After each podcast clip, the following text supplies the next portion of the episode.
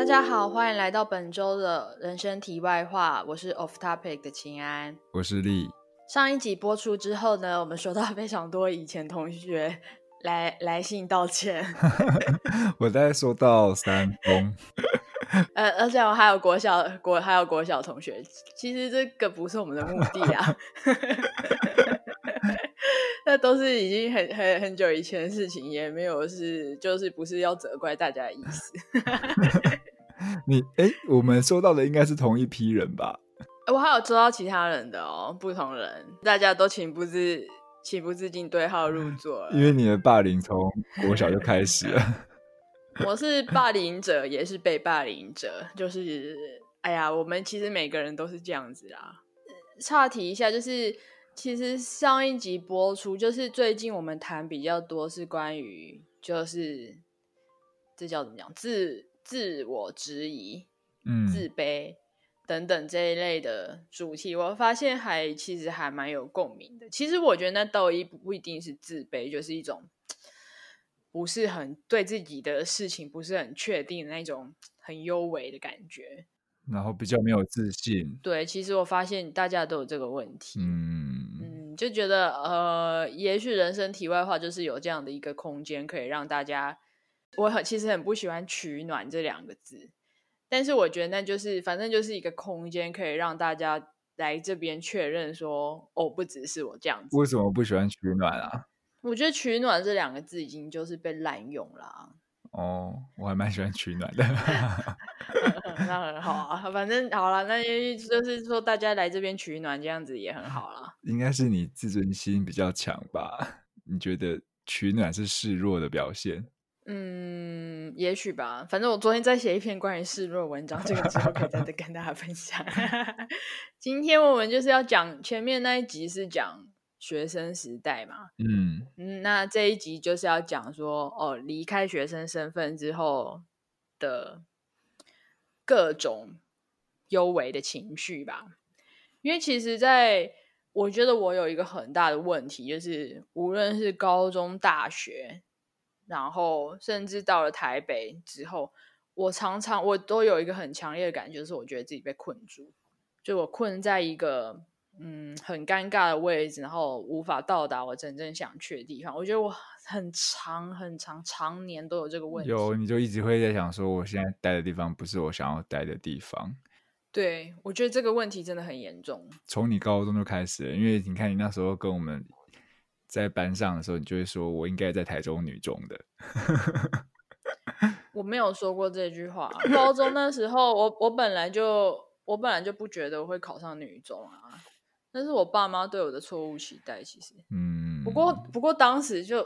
当时有一件事情，就是我跟我国中好友约好，我们两个都要一起去读大理高中，也就是视视网膜那个 YouTube 视网膜的 那个母校。然后反正我们就约好，然后我们就很认真念书。然后结果后来我就落榜，我就没有考上大理高中，考上惠文。嗯。然后我朋友，然后我那个很好的朋友考上台中女中。然后，所以我我觉得后来我们的关系就变得有一点尴尬。其实怎么说啊？当时我们有一个承诺，就是无论我们考上哪里，我们都要去读大理高中。哦。那因为我是不行嘛，我是做不到嘛，因为我就没有那个分数。然后他是可以去更好的地方，但我觉得也不是说那个承诺是非得要遵守不可，而是说，因为我他当时考上，我也是我是替他高兴，然后又觉得很失落，然后又觉得你知道那种心情就是很。很多啊，你自己好友，你本来跟好朋友就会多少有点竞争关系。然后他考上比你更好的学校，嗯、然后我觉得后来他他他就去选做了这个选择，然后其实我们俩之间关系又变得超级尴尬，然后后来就很少联络。我觉得那个心情是，就是他考上台中女中是一件非常非常棒的事情，然后可是他却没办法跟我分享。嗯，我觉得多少有一点这样意味。然后他有一天就打电话来跟我聊天，因为我们以前就很常聊天。然后他就说：“哦，我第一次穿上那绿色的制服，我好高兴。”然后在电话那一头我就沉默，因为 我真的不知道要说什么，因为我就觉得说：“哎靠，那制服如果可以穿得到，我也是很想穿啊。”可是我就穿不到。嗯。然后后来就变得就是我们后来大学跟出社会都还有在遇到，但就是那个关系就是已经回不去了，就蛮尴尬的。其实好残忍哦。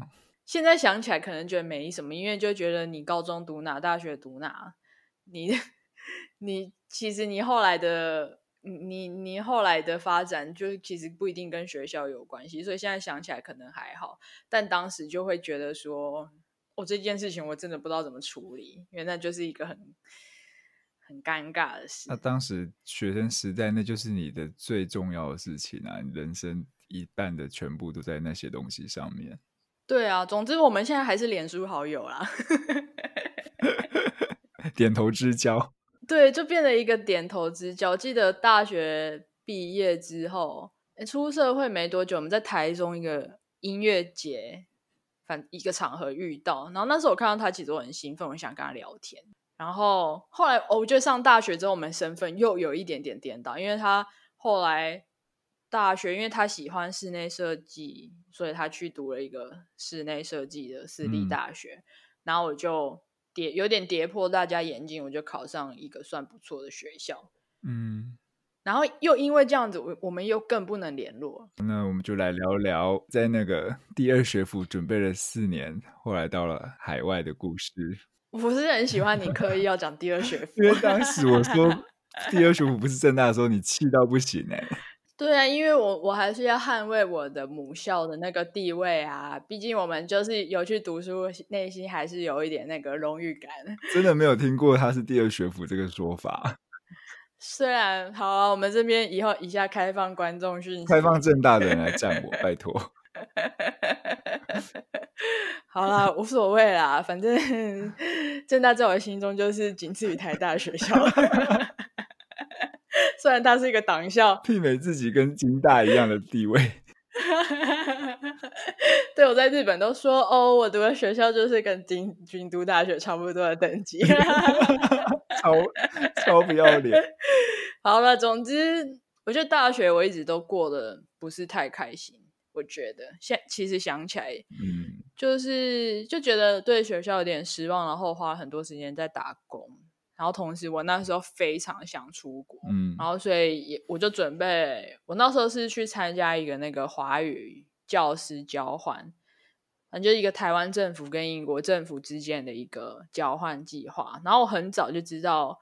因为我有个学姐去参加那个交换计划，去英国教了一年书，嗯，然后那个全部都是政府补助的，所以我我从大二、大三、大三我就开始很认真准备，我就周末去上华语教程啊，然后去做华语志工，嗯，我曾经在正大的附近的一间很清幽的寺庙里面教过那个来自越南的那个尼尼姑尼姑们中文。比丘尼，比丘尼，这是这算是我一个很对不起，这算是我是一个生命中蛮特别的经验。嗯，总之我都准备了很久，然后也真的如愿去了英国，是第一次人生第一次出国。你那时候应该觉得梦想成真吧？那时候真的是有一种梦想成真，因为我就花了非常长的时间准备，然后一心一意就往前。我只有设立那个目标，我没有留任何退路。那你还记得当时去的感受是什么吗？刚开始的，刚开始去学校完全还没开始的那三天，就是宛如人间仙境一般的快乐，就觉得说哇，我终于脱缰了，我是一匹野马，在大草原上奔跑。还没开学前，他会帮教师做训练嘛，嗯，然后我记得那时差非常严重，然后在教师训练的那一个礼拜，我过得超痛苦，因为没有一句我听得懂。哦，苏格兰腔，对，就算苏格，我去了。去出发前，其实我那时候已经听 BBC 听了两年，嗯，我就每天听，因为我怕自己听不懂。好认真。然后我听了两年，我就觉得我已经习惯英国腔了，嗯。然后殊不知，我被分发的地方就是爱丁堡，是苏格兰。然后老师那一所学校里面有，应该是二分之一以上的老师都是苏格兰人，嗯。所以我真的一句都听不懂。刚开始去的时候。那种内心打击之大，就觉得说：“哦，天啊，我以前英文是白学嘛，仿佛没学过一般。”真的是，我就只能坐在台下，然后就是很像，就是你坐在山下，然后有土石又从你 从你头上冲过去的那种感觉。然后，天啊，我学了高中读大学，然后准备这么久来到这边，我居然听不懂大家在说什么，因为那腔调实在太重。嗯，像我去银行开户的时候，那个也是一个很痛苦的经验。总之就是学校，就是有时候学校可能会拨一些补助款给你嘛，嗯、所以你就需要一个户头。然后我就想说，去银行开户没什么难的吧？就是在台湾我也是开过很多户，嗯，然后就去银行柜台要跟他讲说我要开户这样子，然后。那个柜台小姐她说的没没有真的没有一句我听得懂的，然后我就那时候当下我们就觉得超囧的，因为他说什么听不懂，然后变成我有一点没办法回答，嗯，然后所以后来我就跟他讲说，好，我写在纸上，你写我我们用我们用纸跟笔沟通，就是我们全部都把我要讲的他要讲全部用写在纸上。嗯就明明我们都是会英文的人，可是就却只有办法用这样沟通。然后我还被，因为就是太麻烦，然后整个那个是一个很小的 branch，是很小的分行，嗯、然后变成是我到最后还被叫进去经理的小房间，然后就是在那边就是讲说，哦，其实我是要怎么样怎么样，我的需求是什么什么。嗯，我说搞超久，应该有三个小时，我在那边那个真的那个都汗流浃背，打击超大，因为就是很。囧，只有“囧”这个字可以形容。讲到这，我就想到一个很好笑的事情。后我们后来不是还有在一起去伦敦吗？对。然后我们不是去了一间炸鱼薯条店？对，我我 我觉得，反正人在国外，如果你语言好，那就变成是你一个很好的工具。可是语言本来就是有 barrier，就是你就是一个鸿沟嘛。那一次我们的大炸鱼薯条是。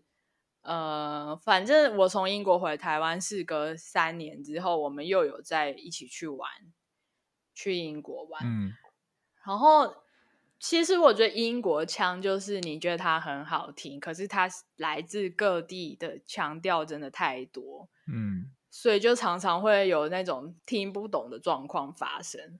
然后我们就去那间 炸鱼薯条店，就坐下来，然后又发生很囧的事情是。啊，就那间店就完全没人，就只有我们两个亚洲人。对，然后就是又是很，反正就是很窘迫。然后总之我们看一看，因为我觉得其实你不觉得去国外的时候，其实看菜单是最难的吗？对啊，因为在日本我到现在还是觉得非常困难，都是片假名。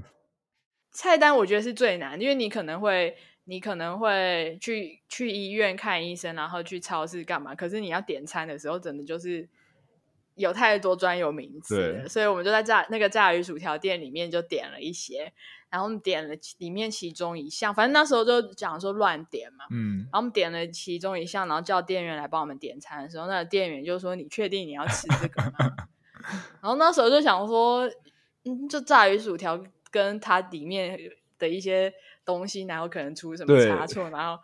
然后我们就说，哦，对啊，就是我们就是要点，因为其实也不太懂那是什么，总之就是就想要赶快化解这个很尴尬的这个点餐的过程。然后，然后后来 送送上来之后是什么啊？我忘记了。鳕好像鳕鱼的内脏，应该是鳕鱼的肝之类的。是鳕鱼肝，然后超恶。反正我们两个都各吃一两口，然后又很贵。我觉得从那个时候，我就算是觉得说，我要下定决心要好好学英文吧。那个还是我落地的第一餐。对对对，我觉得那个那个经验就是让我觉得，如果可以，我希望我人生不要再有这种状况发生。我觉得可以理解，我们那时候在日本的时候，很多欧洲人不是他们都很喜欢去便利商店吗？就是去便利商店就没有这个问题啊，你就不需要透，就是有这个点餐的这个。窘境，对啊，我觉得那时候欧洲有很多便利商店，我们应该就是都会每一餐都吃便利商店，就一直去 Tesco 啊。你那时候去英国的时候，我觉得你有一个很大的转变呢。什么？就是我觉得你在台湾没有那么喜欢打扮自己，可是你去英国有开始比较喜欢打扮自己，是为什么啊？嗯，我觉得如果要讲这个的话，可以讲一整集。没有，我们没有这么多时间。我觉得应该是说，嗯、呃，因为我在大学以前就是算是蛮没对自己很没自信。其实，嗯，我对我自己的外貌，跟我是女生，跟我是有魅力的女生，嗯、这个自信可以是完全没有。嗯，然后所以那那时候大学我穿的衣服啊，其实譬如说我去大学那时候去买衣服，其实是夹杂很多各种因素。嗯，其实我是。并不是我真正觉得那一件衣服我想穿。其实我觉得很多时候，你像以前会买一些比较特殊的洋装，就会觉得说，哦，那件衣服我穿起来我会看起来比较瘦，嗯，然后大家都这样穿，然后很有设计感，所以我穿起来会跟别人不一样，嗯。可是我从来没有想遇想过说那个衣服是就是我想穿那样的，嗯。然后去去了英国的时候是。呃，就是英国完全没有人认识我嘛，我就是一个全新的自己，所以因为我是一个没有背景的人，嗯、所以我就获得了一个重新打扮自己的机会。嗯，我去穿我以前可能完全不会穿的衣服，做不同的打扮，完全不会有人在旁边说：“哎，这不是你以前穿的 style，你为什么要这样穿？”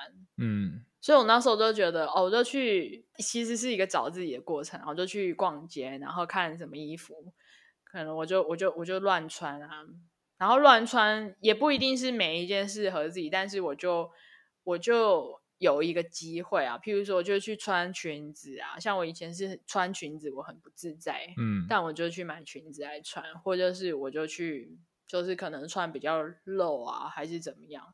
就是比较，我觉得在英国对我，呃，身为女生这件事情上面有一个很大的，我有这个意识，嗯，而且我接受跟我喜欢这件事情。然后在台湾的时候，我觉得我可能不一定那么喜欢。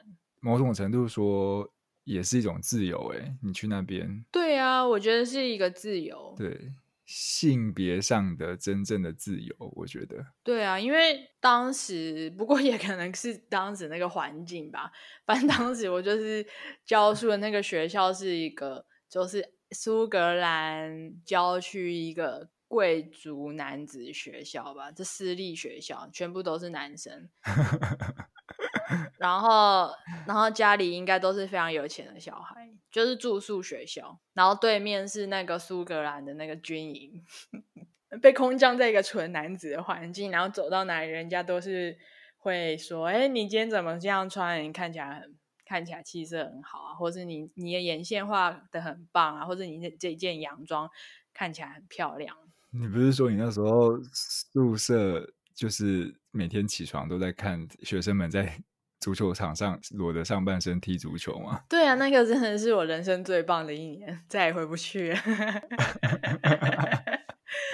我觉得那时候真的是一个很特别的工作经验，很开心。就是我是一个非常年轻的老师，然后去到一个可其实可以想象嘛，就是年轻老师然后去到一个男子学校，自然就是会很受学生欢迎，而且我又是外国人，所以我不用加入他们那种。嗯、呃，可能跟导师或是跟升学有关的那个那一种师生的互动，我就是一个，嗯，就我就是一个自由人，在学校行走这样子，所以那时候的确是真的是过得蛮开心的。那除了这个以外，有什么比较有趣的文化差异吗？还是你有什么其他的体悟？我觉得有有很好的，有很正面的影响，然后也有一些。比较自卑的情绪其实都有，嗯，我觉得那时候在去了英国是，就是因为欧美文化嘛，然后其实欧美文化他们就是欧美文化的酷跟台湾人觉得酷其实是很不一样的，我觉得，嗯，我觉得当然是譬如说羡慕你有很好，你读了很好的学校，你很好，你有很好的收入，然后你家世背景很好，我觉得这个是普世价值，嗯，某种程度来讲。这个是一样，但是我觉得对欧洲人讲，嗯，他们会花更多时间来跟你聊，说你是一个怎么样的人，然后你正在从事什么，从事什么不一定是你的工作，而是说你的兴趣是什么，你现在有没有在做什么 project？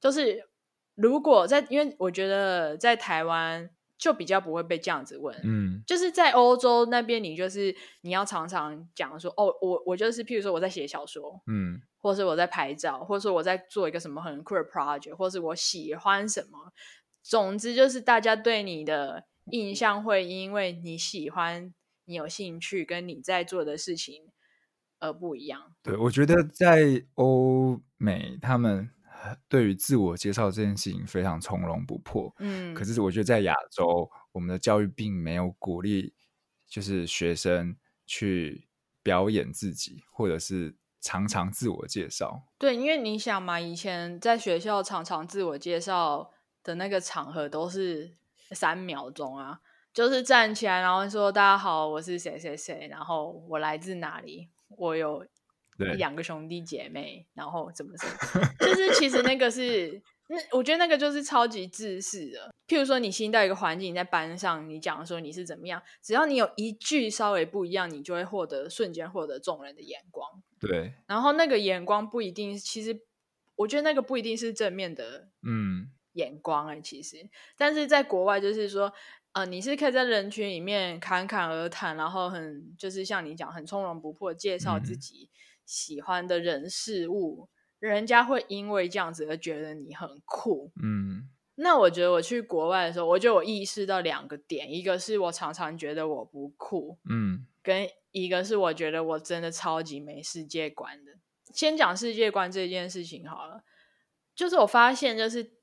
我要介绍台湾，或是我要介绍我对这个当当人家在问你在讨论就是世界的观察的时候，我发现我很多时候都只能沉默。嗯，然后这件事情有让我意识到说，哦，对这一些面向的不足，所以后来我就比较去积极的，譬如说会会想说我我是我是什么样的人，我来自哪里，然后我对世界的观察是什么，我我有在 push 自己去做这些了解。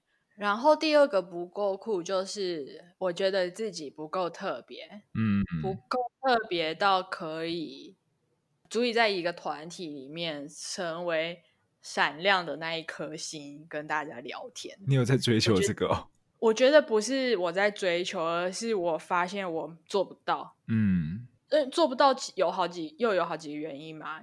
一个是我，我就是发自内心觉得我跟那些人比的话，我不够酷啊，嗯，我长得不够漂亮，我穿衣服不够特别，我英文也没讲的比人家好，嗯，然后就还有一个是我也没有办法在一个团体里面就是那么从容的自在，就是在第一次见面的时候，你知道，就是整个讲的花枝乱颤，嗯，可是有些人就可以，对，然后我觉得当时。我渐渐发现，就是其实我有这个问，也我觉得这不是问题，就是其实我有这个特质。那这个特质是我以前不知道的。你不是后来有一次出差去伦敦回来之后，你的头发就换了一个颜色？对，就第一我第一次去出差，反正呃前面一份工作我很常有机会可以去伦敦、去纽约啊，去拍照，就是去摄影，然后跟国外摄影师 model、嗯。合作每一次去，因为其实我是客户啊。每次去我在那个拍摄现场，其实我都觉得我超级不舒服的。怎么说？我是客户，所以我本来跟他们那些女孩们本来就会有一点点距离。嗯，然后再加上我又是外国人，然后再加上我就觉得我就不是他们那个样子的人，你知道，我就很难去融入。而且我因为你自己本身不自在，所以别人也会。就变成是你跟所有人之间会有一个 gap 啊，你就觉得你们是不同世界的人啊？对啊，因为假设我展露的，就譬如说英文不够好，还是怎么样，我觉得其实那都其次，那就是你自己本身给别人的感觉。嗯，因为后来我有一次去纽约，然后当时也有有一个台湾的朋友在那边就是做摄影师，然后其实我那那次去也有跟他一起工作。嗯。然后他他英文就是普通，可是他在那拍摄现场啊，那他就超级如鱼得水，他就可以用英文跟那个 model 讲说，啊不行，你要看那边，你要怎样，你要怎么样，然后化妆师干嘛什么，他就是在现场这样玩，嗯，然后在旁边看他这样，其实我内心超级羡慕他，我羡慕他就是他怎么可以这么无所谓，怎么可以这么从容的不破，这么从容不破，然后为什么我不是这样子，嗯。那这个疑问一直留在我心中很久，我觉得那个是误解了自己。就其实你是一个内向的人。其实我是一个内向的人，而且这一件事情是我到近期才知道的。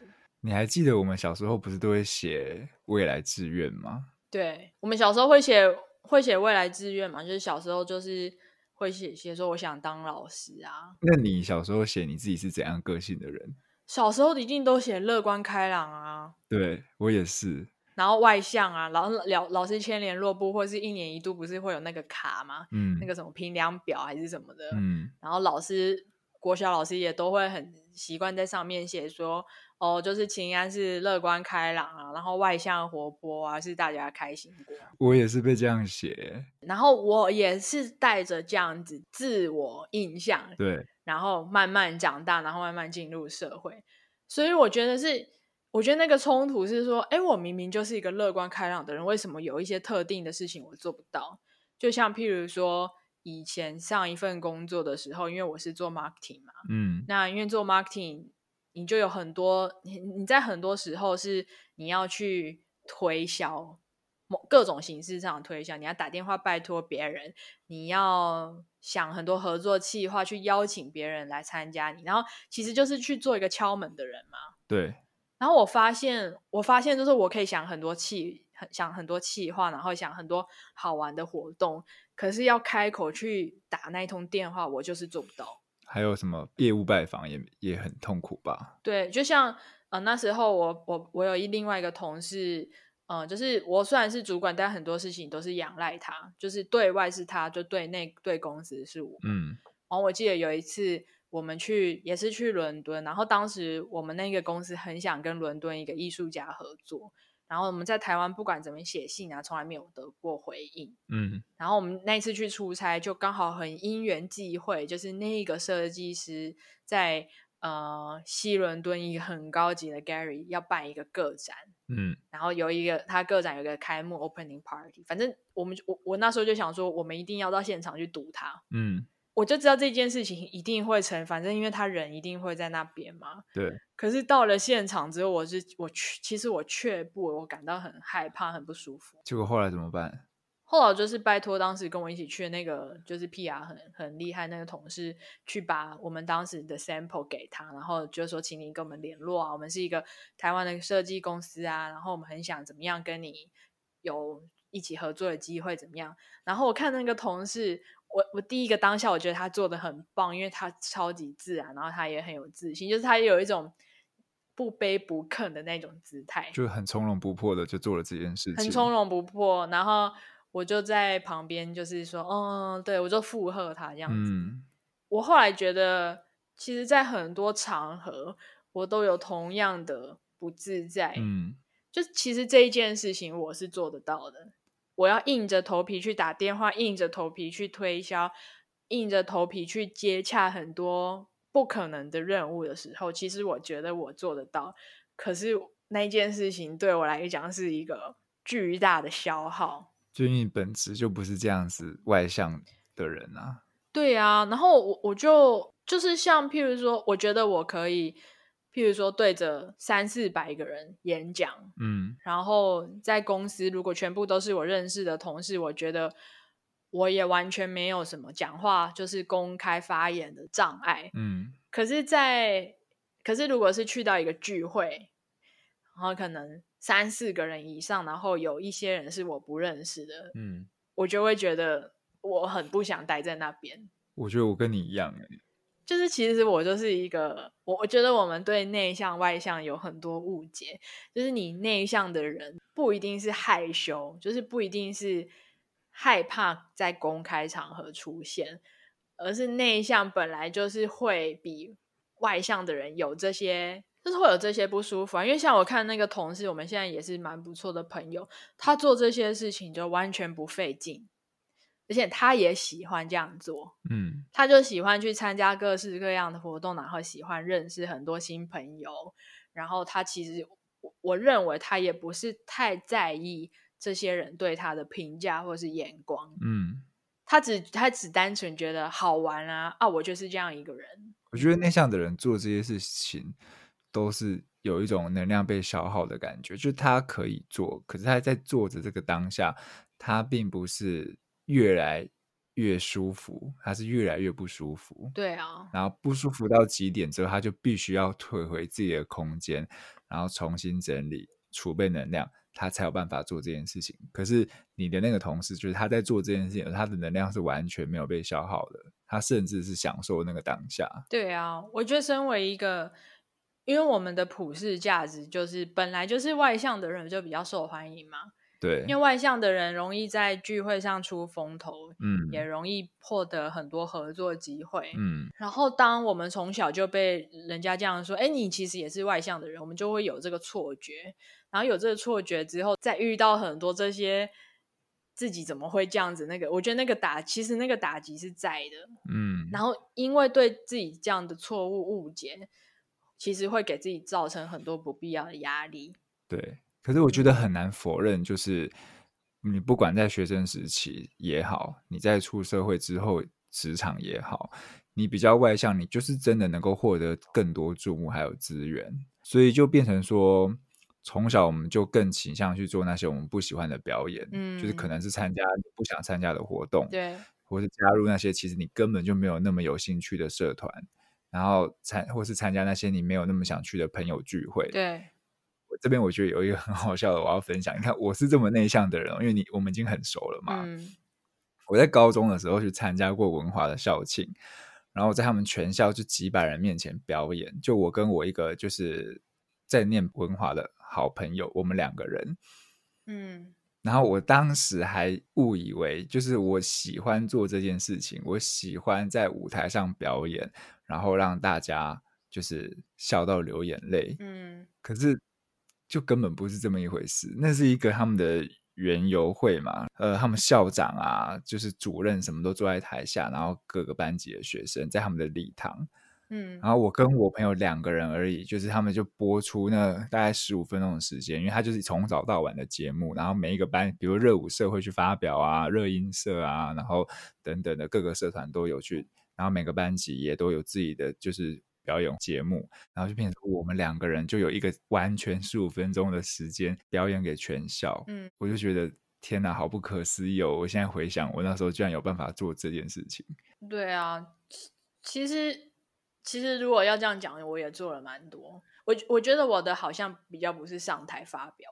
你的是什么？上上台发表对我来讲还好，我的是去参加有很多我不认识的人的聚会。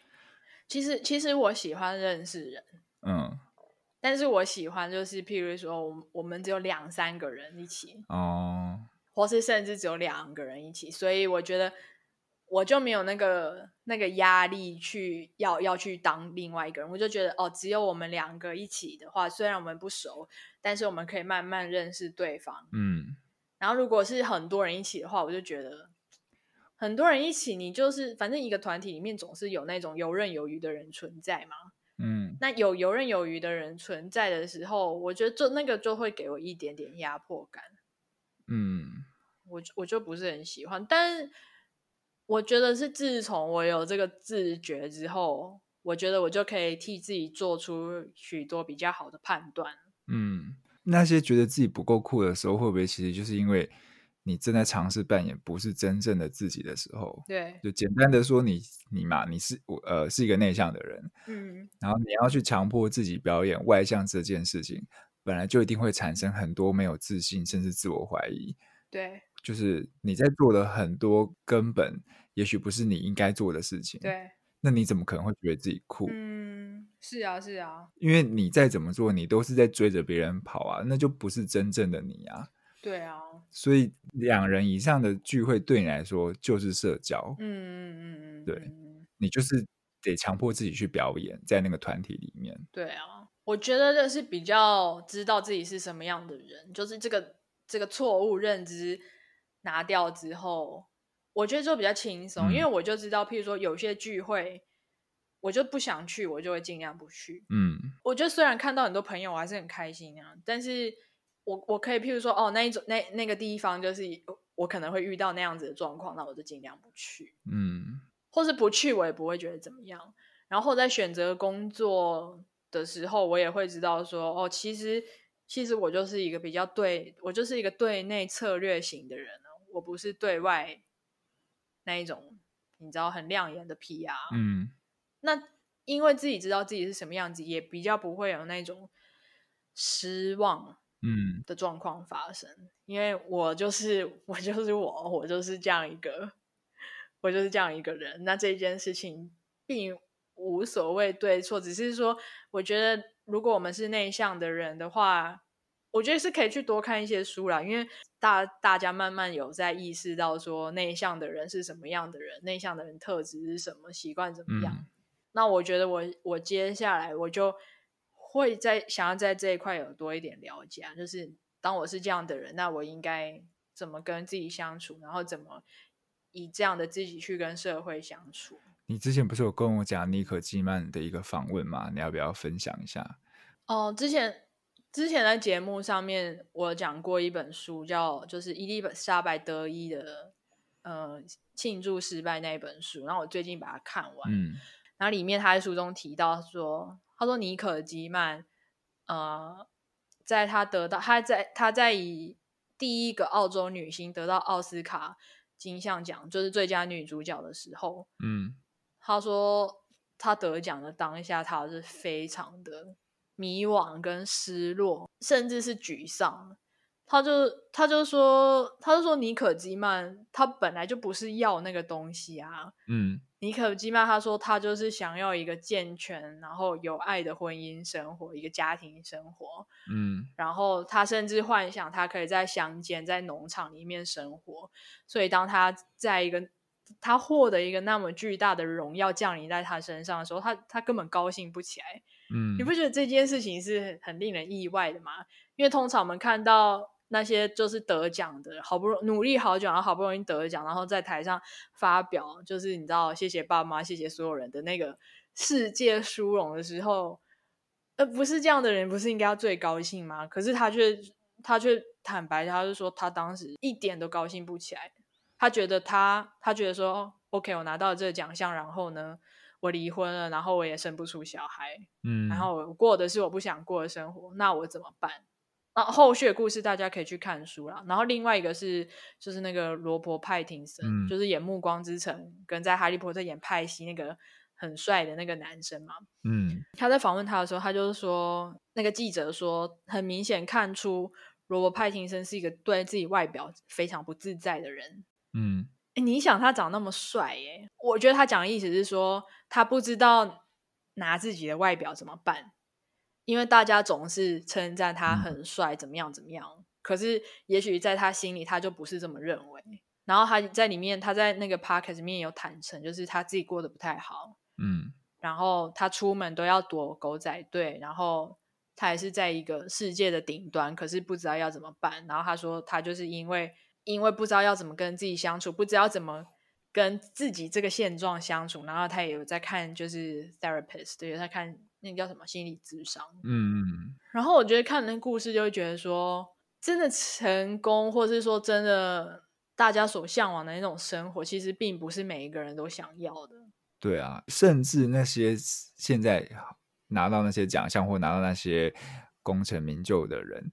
他根本也许就也还不够了解自己，他就先拿到那个东西了，所以才会产生刚刚你说尼可基曼的访问啊。对啊，所以结论就是，我觉得结论就是，如果你，我觉得如果你不是外向的人，那就 drop it。对，我觉得先认识自己，才能获得自由。